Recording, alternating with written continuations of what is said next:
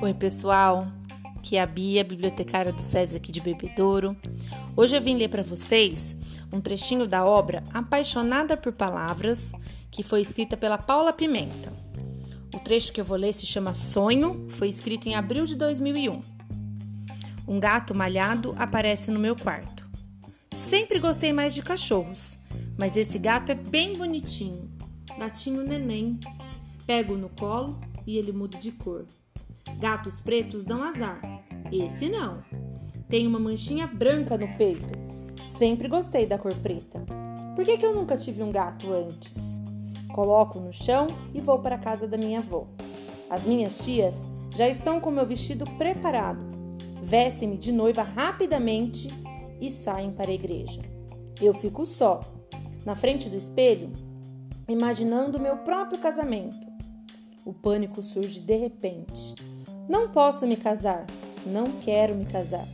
Não vou me casar. Não tem mais ninguém em casa.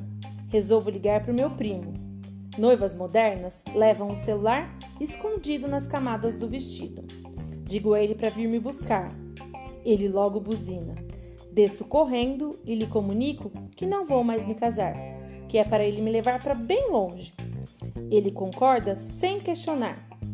Peço então que ele antes passe comigo em frente à igreja, para que eu possa ver quem compareceu ao meu casamento. Escondida no chão do carro, observo as pessoas chegarem.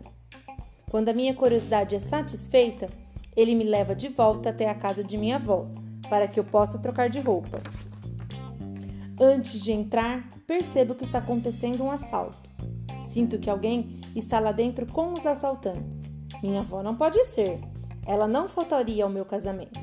Chama a polícia do celular. Os guardas chegam depressa, invadem a casa. Ainda vestida de noiva, presta atenção aos barulhos. Ouço tiros e eles me acordam sem que eu saiba quem morreu e com quem iria me casar. Gostaram da história? Se tiverem interesse em pegar esse livro ou tantos outros que temos disponíveis na biblioteca, participem do projeto Driveoteca.